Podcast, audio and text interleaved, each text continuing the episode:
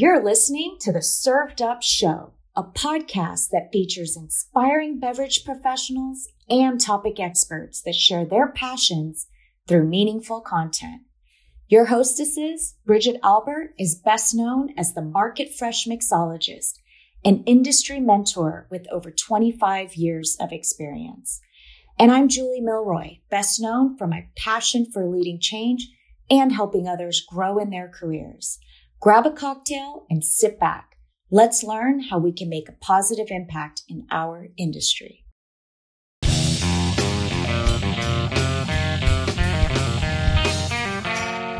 Hey, y'all, it's Bridget here. We are thrilled to highlight the amazing, diverse, and women owned wine and spirits brand that were featured at the recent WSWA Access Live. These brands are breaking barriers and creating some of the most exciting and unique products on the market. Not only are these brands offering exceptional quality and taste, but they're also leading the way in promoting inclusivity. By highlighting these changemakers, we hope to inspire and empower all of those who are passionate about wine and spirits. So sit back, relax, and get ready to be amazed by the talent, innovation, and creativity of these diverse and women owned brands. Let's dive in.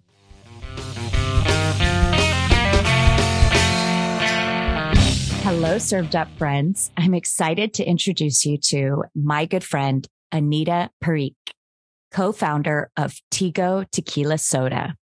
Prior to co-founding Tigo, she was on the founding team at Chief, the private members club for female executives and an early employee at Casper, the mattress company. Anita shares her journey of creating the first ultra premium reposado tequila and soda with a splash of fresh juice. Now sit back, grab your favorite Tigo tequila soda and get inspired.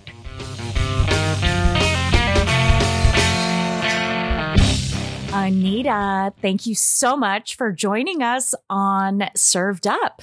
Thanks so much for having me. So thrilled to be here. We are so honored to have you on the episode today. And we would love for our listeners to know about your journey into the beverage industry. So, can you tell us how you got started? Sure. So, Tigo is my first foray into the wine and spirits industry. So, very, very new to this. Um, we got our start during um, COVID lockdown. Um, as you all probably remember, the seltzers were exploding. There was a new brand, I feel like, every single week. Um, and we were making cocktails at home during lockdown. And our drink of choice of my friend group was Spindrift. Like, if you compare a Spindrift and a LaCroix or another sparkling water, like Spindrift, I feel like is just the absolute best. Um, it's so fresh. And then Casamigos Reposado. So mixing those, um, that was our drink.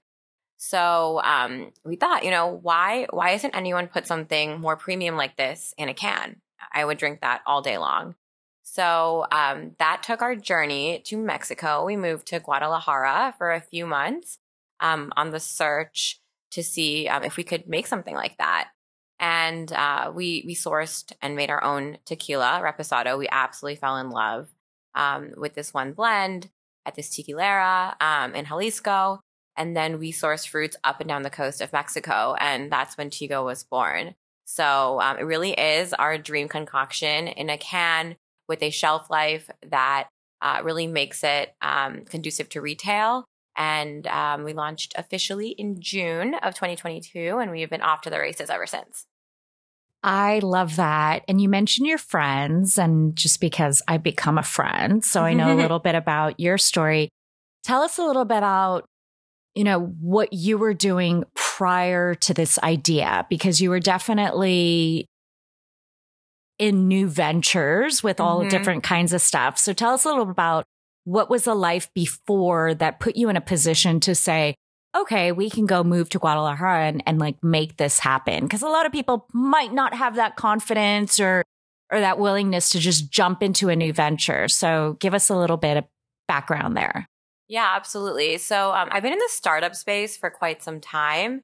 Um, I was an early employee at um, two startups that got uh, pretty large, um, one being Casper, the mattress company, and actually led um, their retail expansion into brick and mortar there. And that's where I um, really did recognize how much I love the retail space. Um, and then after that, I went to Chief, which is the largest private members club for female executives, which is where Julie and I um, were able to meet and we became close friends. And um, both of those journeys, they were obviously very different. Um, but I just learned so much about what a business looks like from inception to like quick expansion and um, what it really takes from the founder journey. And I, think that after doing that twice, I was like, okay, I definitely want to do this on my own next. I feel very, very ready. Um, the other thing is coming from this pretty um, digitally native space. Uh, I think I got a bit jaded over time, just seeing how many dollars you had to spend online to acquire a customer, how heavily VC backed um, and a cash burn. A lot of these different startups in the New York ecosystem where I was living um, were. And so this space of wine and spirits still being very much like sold on premise in liquor stores. Um, there was this hustle culture that I was seeing. Um, and I was like, this feels really interesting and very attractive to me. Um, I think it's a lot of, a lot harder of an industry to break into, but I do love that it's still very much of an omni channel of um, you know, in person, online, um, building a community that is organic and building a lot of brand love. So, yeah, this is our first foray, but so far we're absolutely loving it. And we're just so thrilled at the amount of camaraderie in the space, the mentors um, like yourself that we found along the way. Um, and I'm really excited to get more deeply entrenched. No, you just talked very briefly about how hard it is to break into the beverage industry. Can you talk about, you know, some of the things that you have learned along the way that you wish you would have known at the very start of your journey? I think that um, a big realization for us has been just how relationship driven this space is. So many brand owners have been in the industry forever and they launch their mark their products to market and immediately have connections to so many amazing on-premise accounts. Um, they've been boots on the ground forever, and that's just not something that we'll be able to overcome. Um, but at the same time, I do think that um, we have an advantage in that um, you know we don't really have any expectations. Like we came in knowing that it was going to be hard, and we're very ready to hustle. Like every single weekend, We've been doing samplings, meeting customers. Any day we aren't doing that, we feel like was a missed opportunity because we know that we're kind of behind the curve, um, just being so new to the space. Um, the other thing is, you know, I, I, was new to this industry. I didn't realize uh, just the ins and outs of distribution and how critical that is to success and partnering with the right distributors, um, being able to provide resources to them to be able to succeed and just getting picked up by a distributor um, just because you have a product that you think is amazing. It's it's not that easy. So um, you know we're in this period right now where um, we're we're showing we want to be able to show enough traction to be able to land a distributor in the markets we want to be in and be able to be um, in a position where we can um, come to an agreement that really benefits both sides. So we're trying to really get um, into as many doors as possible, have great sell in and amazing sell through, um, and really show those numbers. I love that, Anita. And I think, you know, we're in a startup generation, right? So many different startups, so much funding out there. And one of, I think, the biggest challenges with a lot of spirit owners, especially diverse and woman owned, is how do you get the funding? What are some, how did, what was that journey like for you? Cause you obviously need funding in order to produce product and, and then to scale. What, what was your journey like for you and your partners to create Tigo? And what is some suggestions and advice that you would give others as they start this journey and, and access that available funding that's out there? That's a great question. Um, so to date, um, we've bootstrapped it, but also did a small friends and family round. And um, in that, you know, it, it's been great because we're we've been raising from people that know us, that we've had relationships with, that we have a track record with. So um, our experiences have been able to speak for themselves. So that wasn't so challenging. The next step, which we will have to further fund the brand, is going to definitely be more challenging. Um, I know I've seen the data over the years of female founders receiving funding in the space and just how challenging it is. And knowing that it's going to be people I don't have relationships with and having to um, convince them to take a chance on me. I know it's going to be an uphill battle. Um, so we'll see how that goes. I, I do think, though, um, I, I'm just grateful that we've had enough capital to get to this point so that our business and our numbers can speak for themselves in that funding journey. The second part to that is we wanted to just grow very slowly and thoughtfully um, to an extent that we can really um, support the business. So right now we're in three states. We are in New York, Michigan, and Florida. We have gotten opportunities to expand further to more states. Um, we've put that on hold for now. We really want to just create hubs and strong communities and deeply penetrate where we are with the capital that we have and um, not expand quicker than we can reasonably support. Yeah, makes sense. Can you tell us a bit about your experience here at WSWA and really winning the the battle of the spirits and you know I know you're going into the second final round this evening. Can you tell us what that process has been like for you? I am just so um amazed by the energy and the camaraderie, like I said, in this industry. Like how excited people are to try and welcome these new brands. And it's just been amazing. And so for that first round, um, we were with a lot of fellow founders. Everyone was so supportive of each other and very excited to learn about each other's products, which was so cool. Um, and then the judges were all industry veterans, um, executives at different retailers that we would just dream to get in front of. So being able to be in front of them all at one time and seeing our product in their hand um, was just so cool for us being so new. We, have been on the market for seven months and that was just a dream. Um, we were absolutely shocked when we won. We won uh, Best New RTD Seltzer. Such a crowded space. Huge. We Huge. Could, yeah, we were absolutely floored by that. Um, and um, I think that, you know, the product does really speak for itself like we took a really long time to make Tigo. We got to market a lot later than we would have liked. Um, it took like a year of different iterations of the formula and then just getting approved by the CRT, which is the regulatory body of tequila in Mexico.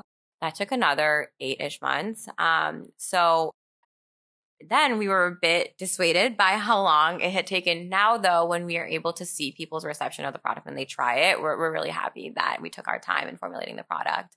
Um, and then the other thing with battle of the brands was, you know, they asked tough questions. It was not just, just like high level. And um, I think as a new brand, you're just so used to leading by brand. And this was very much like, what is your go to market strategy? Like, how are you going to support this monetarily in marketing and sales? Um, one of the judges actually asked us a question that really tripped us up. Um, and he was like, you know, there's really large seltzer brands that are spending $8 million for posts by Dave Portnoy and Barstool um, how are you going to compete with those? And we got really flustered in the competition. This is also why I did not think that we were going to win. Um, and we we said like we can't we can't compete with that. Our strategy has to be differentiated as a new brand. So um, yeah, I, I, and we have the main competition today, which is going to be all the category winners going up against each other on a very intimidating large stage, but we're really excited about it.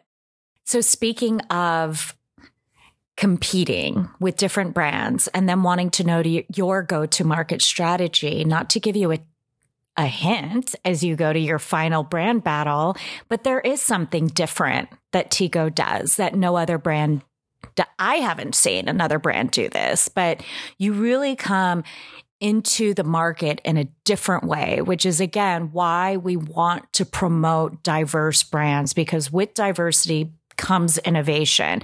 And you guys are doing something very innovative as it relates to music, which really brings people together. Tell us a little bit about the innovative way that Tigo goes to market that's different from other brands.